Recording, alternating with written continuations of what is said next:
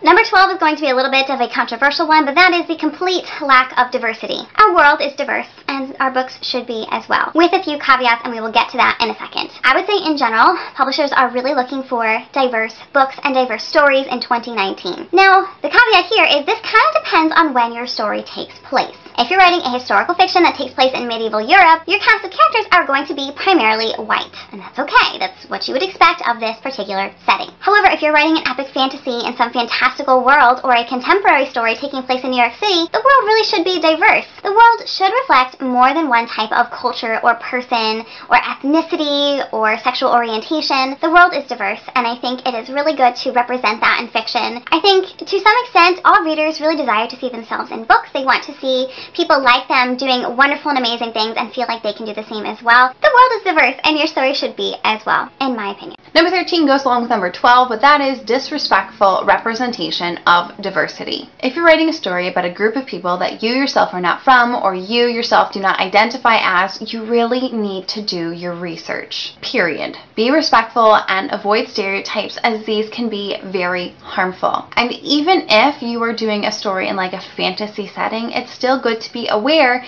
if you're going to be pulling from certain cultures, be aware of what values those cultures have.